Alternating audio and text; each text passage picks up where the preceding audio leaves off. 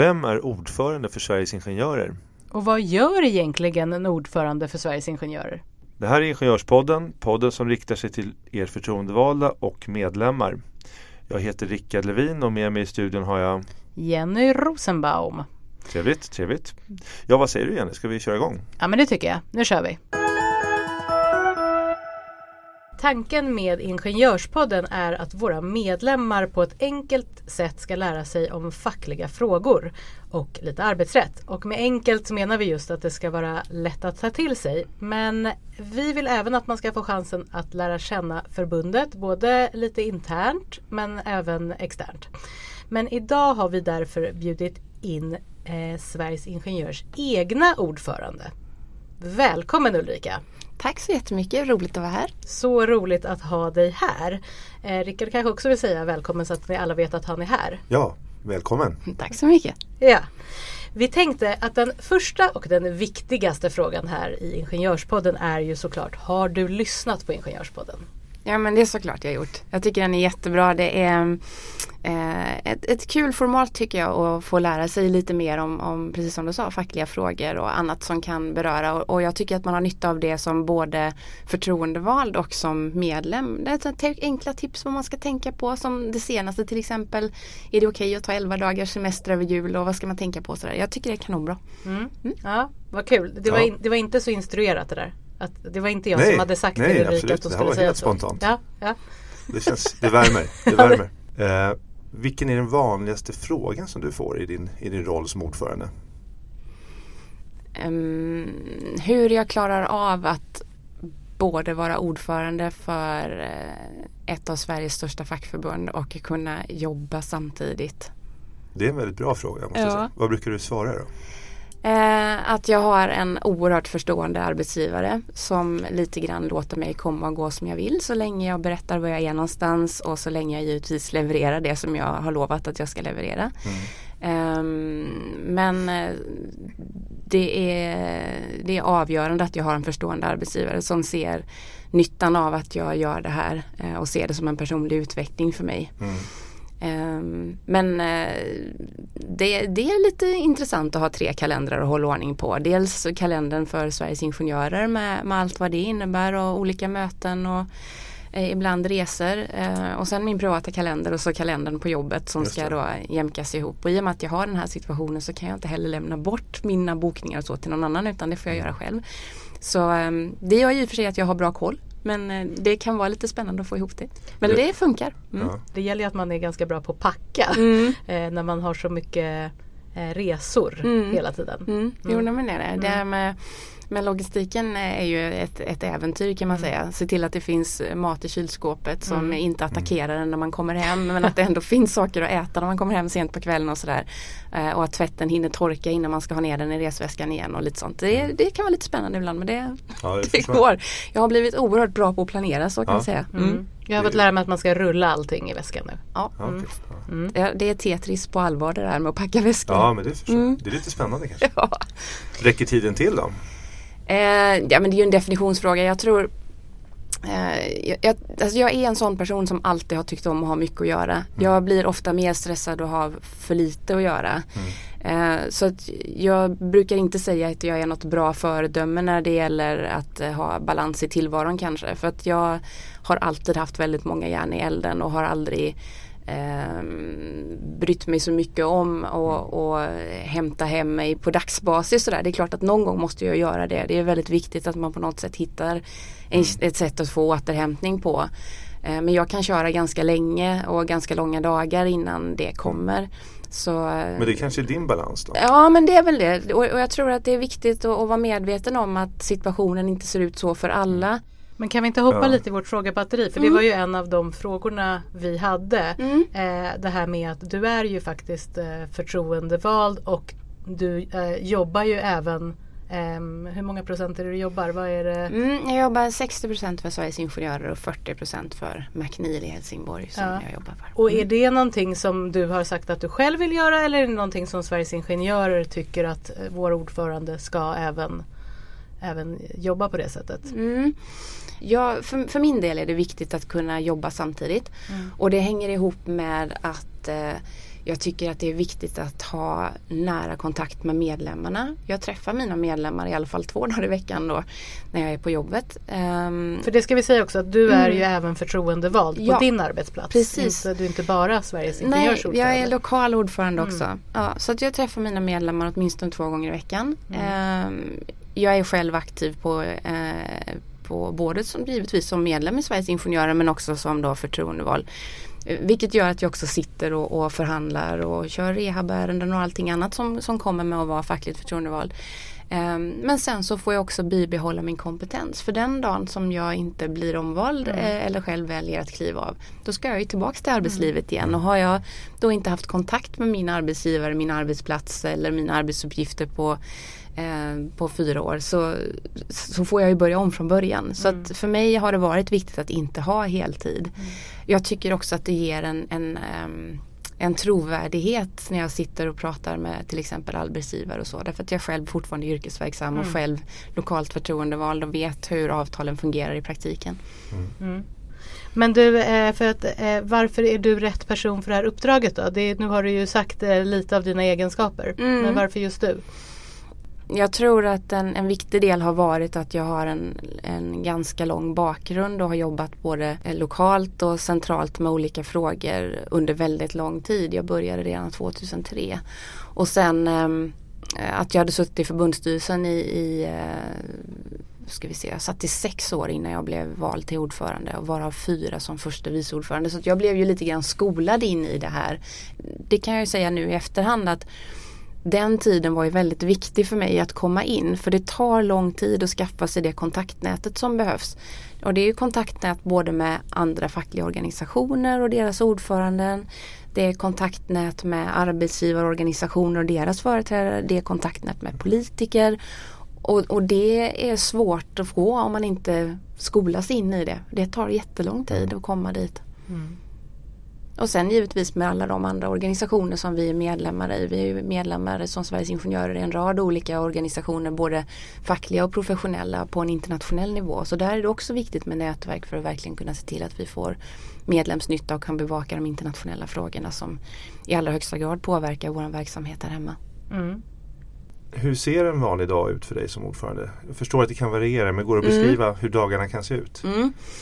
Eh, mina dagar börjar oftast runt halv sex på morgonen och då går jag ut och går en timme. Och det gör jag alltid oberoende på var jag är någonstans. Mycket imponerande. Så går jag ut och promenerar. och det, det, har att göra med att jag känner att, för det första ska jag helt ärligt säga att jag är fruktansvärt morgontrött. Mm. Så för att komma igång på morgonen ja. behöver jag röra på mig och då är det snabbast lättast att, att, att komma ut i friska luften och mm. sådär. Eh, går du i alla väder eller? Ja, det gör jag faktiskt. Och hur lång tid tar, vi blir så exalterade jag och Rickard och hur lång tid tar det från att klockan ringer tills du är utomhus? Uh, en kvart ungefär. Ja, är stort alltså. Ja. Det här skulle jag inte fixa. Nej, så det gör jag. Så att, um, Eh, och det har också blivit ett, ett bra tillfälle när jag har slutat gäspa efter en halvtimme sådär. Då, då är det ett bra tillfälle också att få möjlighet att reflektera. En bra start på dagen. Mm, det är det faktiskt. Förutom då när det ösregnar. Det är inte så mysigt. Nej, men, men annars är det faktiskt jättefint. Um, Ja och sen, sen är det då diverse möten. Som jag sa innan så de dagarna jag börjar tidigast så börjar vi 7.40 och det är när vi har möten med facken inom industrin. Eh, och det är ju då en sammanslutning som, som vi har eh, och som jag tror att de allra flesta medlemmar mest märker av när vi har avtalsrörelse. Mm. Sen eh, kan det vara en uppsjö av, av olika varianter och, och, sorter. Idag har jag till exempel haft möte med eh, Industrins utvecklingsråd som ju också är ett samarbetsorgan eh, inom Industrirådet då som är våran gemensamma paraply med arbetsgivarna och facken inom industrin. Där vi pratar utvecklingsfrågor för industrin och det kan vara allt ifrån energifrågor till kompetensutveckling och forskning och innovation. Eh, det kan vara handelspolitik till exempel med Kinas ståltullar och sådär hur det mm. påverkar svensk industri och så. Eh, jag har suttit i möte idag med eh, Teknikföretagens eh, VD eh, Claes, Claes Wåhlberg. Mm. Så vi träffas lite då och då och stämmer av lite vad som händer i deras organisation och lite vad som händer hos oss och sådär. Um, och som sagt i, i eftermiddag ska jag då träffa mina kollegor i, i Sacos största, sex största eh, fackförbund. Mm. Och så ska vi prata lite om Sacos framtid och vad som händer i våra organisationer. Det är lite spännande där nu när Jusek och civilekonomerna ska gå ihop och så får vi Mm, höra lite om vad som händer där. Så det, det är spännande. Ibland så sitter jag och samtalar med regeringsföreträdare. Mm. Det händer ibland att jag sitter och, ehm, i olika grupperingar med olika ministrar och pratar om, om frågor och det kan vara allt ifrån ehm, byggnadsfrågor faktiskt.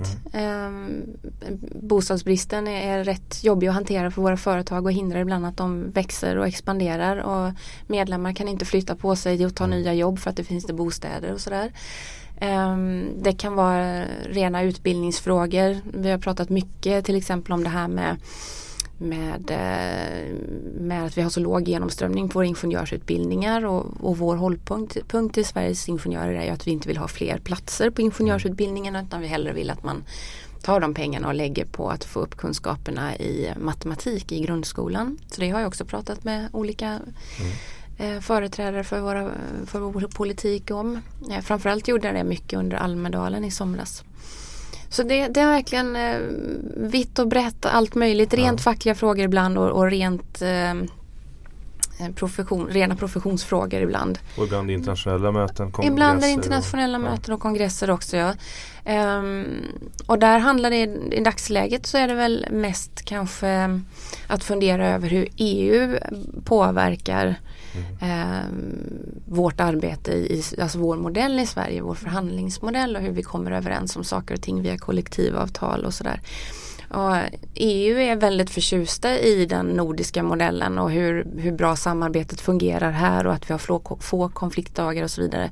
Men de förstår inte riktigt modellen och då vill man plocka russinen ur kakan och så vill man lagstifta istället. Och börjar man lagstifta innebär det att vi kanske inte längre får lov att förhandla om vissa saker och det, det vill vi ju absolut inte. Så här gäller det ju att på något sätt ändå vara solidarisk och dela med sig av goda exempel till det. de länder som inte har det så bra som vi har det. Samtidigt som vi måste slå vakt om att det inte blir lagstiftning och bromsa den och det är ingen lätt balansgång. Ja, för jag tänker det fina som vi brukar säga från svenskt håll är, väl- alltså, med vår modell är väl just att vi inte är beroende av vilken regering som sitter för tillfället utan Absolut. parterna tar ansvar för, för det regelverk vi har. Ja, och det, det borgar ju för en, för en långsiktighet som, som är väldigt unik. Ehm, och en stabilitet som också våra arbetsgivare kommer till godo till Sverige kommer till godo i det i och med att det, att det, det är ganska förutsägbart att starta en verksamhet här. Man vet vad man får. Vi har relativt trygga medborgare och trygga människor. fredsplikt. Ja precis, fredsplikt. Vi har trygga, trygga människor brukar jag säga gör, gör eh, djärva val. Och jag tror att det är en av grunderna till varför vi har så ett gott innovationsklimat i Sverige. Så det där är ju någonting som är jätteviktigt att vi slår vakt om. Ja.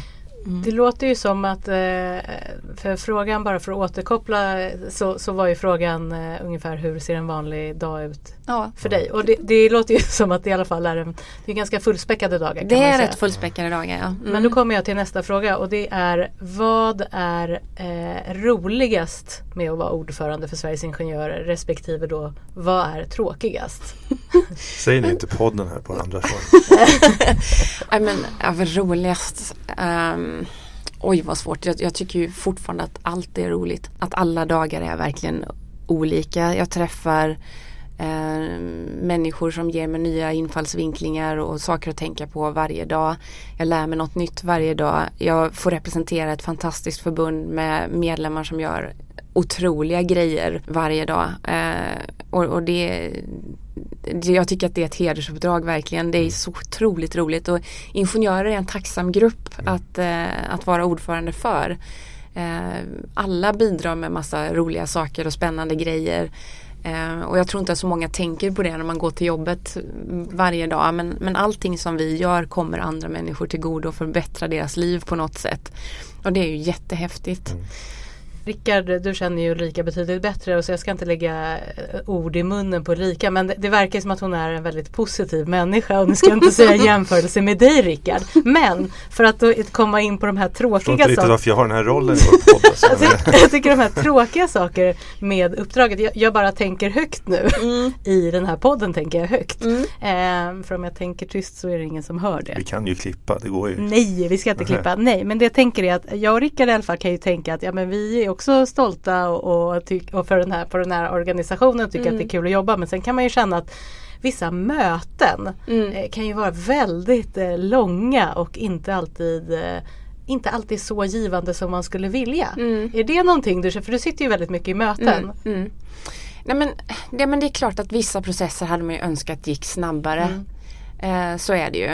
Eh, men, men många av de här regelverken och så som vi har att förhålla oss till de har ju tagit lång tid att förhandla fram. Och, och det måste man ändå ha respekt för. Och i många fall är det lagar som ska tas i beaktning och sådär. Så man kan inte heller stressa fram och pusha fram eh, vissa typer av beslut. Och det får man någonstans lära sig att det tar tid. Även om Även om jag eh, den rastlösa sidan av mig kan tycka att det är lite jobbigt. Ehm, men eftersom de sakerna som vi gör ofta ska vara stabila över väldigt lång tid så är det också viktigt att man belyser saker och ting ur olika synvinklar. Ehm, och då är det bättre att det tar lite tid och blir ordentligt gjort än att det går fort men blir fel. Du, du nämnde tidigare, vi var inne på det ganska tidigt här, om att du inte bara är ordförande för Sveriges Ingenjörer utan Mm. också för den lokala klubben. Mm. Och jag tänker att det kan vara intressant för alla som lyssnar men kanske också för de, framförallt för de som nu är förtroendevalda Mm. Och höra lite om din, vad ska man kalla det för, din fackliga karriär. Hur, fackliga hur, hur blir man ordförande och är, Ja. kommer du från en annan planet här på något sätt? Ja Så det in- kan man undra. Eh, Det undrar jag ibland själv när jag tittar på mig själv i spegeln på morgonen när jag Eller är vaknar. du som vi andra dödliga? Ja. Ehm, nej men så här, jag, jag har aldrig sett mitt fackliga arbete som någon, som någon karriärväg, inte på något sätt. Jag, jag tänker att eh, om man väljer en facklig bana för att man på något sätt ska, ska klättra på någon stege eller så, så, så tror jag att man väljer det här av, av fel Mm, orsaker. För det kräver ett enormt engagemang, annars orkar man inte. Mm. Eh, men men eh, så här var det. Jag jobbade då på ett företag som då hette Pharmacia.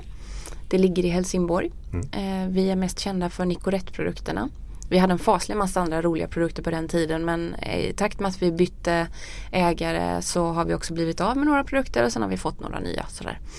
Eh, hur som, vi var då ett företag på ungefär 950 anställda ungefär. Eh, varav lite drygt hälften jobbar i produktionen och tillhör IF Metall. Eh, och eh, i den vevan där runt 2003 så var det många i den lokala klubben som eh, skulle gå i pension helt enkelt. Så att vi hade lite generationsväxling där och eh, då fick valberedningen eh, bråda tider. Så då gällde det att, försöka hitta ganska många nya. Så att då blev jag tillfrågad om jag kunde tänka mig att jobba fackligt. Um, och eftersom jag är så himla nyfiken av mig och jag vet att man får intervjua chefer och man får reda på alla organisationsförändringar i, innan alla andra och, och kan vara med och påverka sådär så tänkte jag att ja, nej men varför inte? Jag kan alltid hoppa på och se vad som vad, vad det innebär ehm, på det här stället liksom. Och jag hade ju inte varit fackligt engagerad innan men jag hade ju hört av andra ungefär hur det funkar och sådär så jag tänkte att ja, men det kan vara kul. Eh, och eftersom vi var så många som skulle börja eh, och starta upp så fick vi ju nästan starta om från början. Vi hade väl kanske bara en eller två som hade varit med sedan tidigare.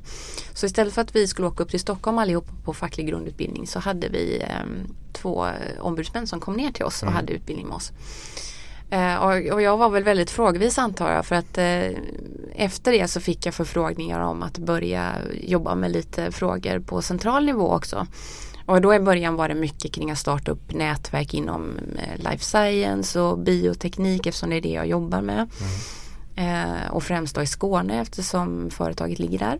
Eh, men sen så småningom också jobba i delegation för, för eh, revisionsarbetet eller avtalsarbetet när vi skriver våra centrala avtal. Och vem, vem var med i delegationen?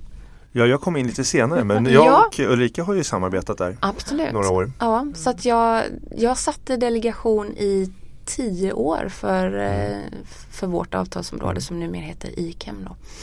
Och det var, det var fantastiskt roligt. Jag Mm. tycker att det var en väldigt bra inkörsport till, till att eh, förstå hur avtalen funkar, hur de ska tolkas i praktiken, eh, hur de inte tolkas i praktiken och vad man eventuellt kan göra åt det. Eh, och hur svårt det faktiskt kan vara att få igenom krav som man kan tycka att ja, men hur svårt kan det här vara liksom. Det, det, det ska väl inte kräva så mycket utbyte. Och sen är det VM svårt att få igenom det hos arbetsgivaren utan att får betala väldigt mycket tillbaka. Mm. Eh, och det är också en lärdom att veta att ibland är det en seger att inte bli av med något utav de villkor vi har. Mm. Även om det är tråkigt så är det faktiskt så. Eh, för att eh, det är inte bara vi som kommer med önskemål om, om förändringar utan även arbetsgivarna givetvis. Så det där var jätte, jättenyttigt eh, och jag tyckte det var lite synd att behöva lämna min delegation men det fick jag göra när jag blev förste vice ordförande för att det skulle det. finnas en chans att det eskalerar. Vi har ju det regelverket. Mm, precis. Så, men det var jätteroligt och sen blev jag då tillfrågad eh, om jag ville sitta i förbundsstyrelsen. Mm. Så blev jag intervjuad av valberedningen och så småningom så blev jag också invald och på den vägen är det. Så att vad du säger egentligen då mm. är att man som, som så kallat vanlig medlem i Sveriges Ingenjörer kan engagera sig lokalt mm.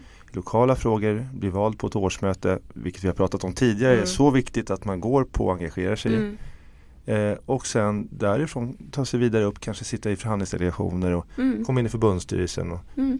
Och sen bli ordförande. Ja, vem vet. Ja. Kanske bli ordförande. Ja, ja. ja men faktiskt. Um, och, det tycker jag är ett av skärmen med, med, med vårt förbund att vi har direktval. Mm. Man kan faktiskt som medlem bli nominerad in i förbundsstyrelsen utan att vara fackligt förtroendeval. Uh, men det är bra att ha den bakgrunden för det är så mycket ja. lättare att förstå allting. Och det här med att vara fackligt förtroendevald eh, tycker jag är, för mig personligen så handlar det om att kunna hjälpa dem som inte riktigt orkar själva. Mm. Eh, men man lär sig också saker som man har nytta av om man till exempel vill bli chef. Mm. Eftersom du får med dig eh, alla frågor kring hur du hanterar lönesamtal, rehabiliteringssamtal, mm. omorganisationer eh, arbetsmiljöregelverk och allting annat som kommer till. Det har du redan med dig. Så, så att det, det kommer liksom naturligt då. Ja. Mm. Det är kompetensutveckling i sig. Alltså. Det är det absolut och det är mm. nyttiga frågor att ha med sig oavsett vad man tänker att man vill göra i livet. Just mm. ja. Jag känner att vi skulle kunna sitta här och prata och ha ett ännu mm. längre batteri och vi har många frågor men vi, mm. jag tänker att vi ändå ska ja, vi kan av, hoppa, börja avsluta. Börja röra oss mot slutet. Men jag har mm. en fråga som jag ja. måste få höra lite ja. kring och det, det här är en podd om fackliga frågor mm. mm. naturligtvis och det är ja, stort och smått. Mm. Eh, vad är dina hjärtefrågor just när det gäller de fackliga frågorna? Vad bra att du sa just nu för det kan variera lite över tid och, och det är ju lite så att vissa frågor kan inte vi driva utan att det finns ett fönster för dem. Så man får lite grann förhålla sig till vad, vad som pratas om i politiken här och nu. Mm, mm. Just nu pratas det inte så mycket, nu görs det annat men när det pratas så får man lite grann hoppa på tåget. Så. Um, men jag tycker att uh, de frågorna som, som jag ser är mest allvarliga nu Eh, det är att vi inte får ut tillräckligt många ingenjörer från våra ingenjörsutbildningar. Mm. Jag berörde ju det lite innan och det, det är ju så att det är bara 50% av de som börjar som går klart. Och det är klart att vissa slutar för att de kommer in på sitt kanske förstahandsval och mm. vissa slutar innan de blir färdiga på grund av att de får jobb. Mm. Och så gör man inte den där sista tentan och tar ut sin examen. Men så många som 80% av de 50% som slutar säger att de gör det för att de har för dåliga kunskaper i matte. Okay. Och det där är någonting som vi måste göra någonting åt. Mm. Att man i grundskolan får med sig tillräckliga baskunskaper i matematik men, men kanske även då i kemi, fysik och biologi. Mm. För att annars kommer vi inte kunna behålla vår konkurrenskraft och innovationskraft i Sverige mm. och eh, kan vi inte göra det så har vi ingenting att exportera och då får vi inte heller in pengar till välfärden. Eh, så själva grundarbetet måste göras före grund, universitets Absolut, det är nivån. alldeles alldeles för mm. sent att satsa både på gymnasiet och, och högskolan. Det är inte mm. där problemet mm. ligger. Utan det måste göras redan i grundskolan. Men sen är det också mycket företagsfrågor. Det ska finnas ett bra klimat för företag. Både små som behöver, eh, alltså startups som ska kunna växa och bli större men även våra stora företag och vi vill givetvis också att utländska företag ska etablera sig här. Mm. Så vi får fler jobbtillfällen. Och vi är ett litet land, vi klarar oss inte själva. Även om vi har hemskt många duktiga personer i Sverige också så klarar vi oss inte själva. Vi är beroende av att vi får in också mm. utländsk hjälp med jämna mellanrum. Um, så att det, det, är många frågor som, som faller inom ramen och, som är, ramen och som är viktiga. Men jag tycker att de här är väl det som är, som är absolut viktigast just nu att vi får ordning på. Mm. Ja, um, som avslutning då. Det här är ju våran säsongsavslutning och snart är det nytt år 2019. Och vi har ju hört att du har en koppling till pyroteknik. Vill du berätta ja. lite, lite kortfattat om det? Ja, eh, min, min pyrotekniska karriär, eh, ja, jag, ska, ja, jag, jag var väl ganska städad när jag, när jag var liten men det hände väl att jag, att jag smällde en och annan brevlåda eller satte igång något bilarm genom att kasta in någon liten smällare under en bil och sådär. Eh, så, när jag var lite yngre. Men, eh, det är preskriberat nu. Det är väldigt preskriberat nu. Eh, nej men Eh, Eh, jag läste ju på Chalmers och där har vi en pyroteknisk förening som grundades 1968 eh, och den blev jag medlem i. Och fick då lära mig hur man hanterar pyrotekniska pjäser. Eh, och då är det inte sådana som man själv kan köpa i affären utan det är proffsvarianten. Um, så att jag utbildade mig till pyrotekniker där med hjälp utav en kille som då faktiskt hoppade av sin utbildning och startade eget inom pyroteknik. Det finns inga riktiga utbildningar för pyrotekniker utan man måste läras upp av någon som redan är det. Och sen jobbade jag lite eh, parallellt då för, för honom när han startade upp sin firma. Eh, samtidigt som jag pluggade tillsammans med, med det här gänget som då var med i pyrot samtidigt som mig själv.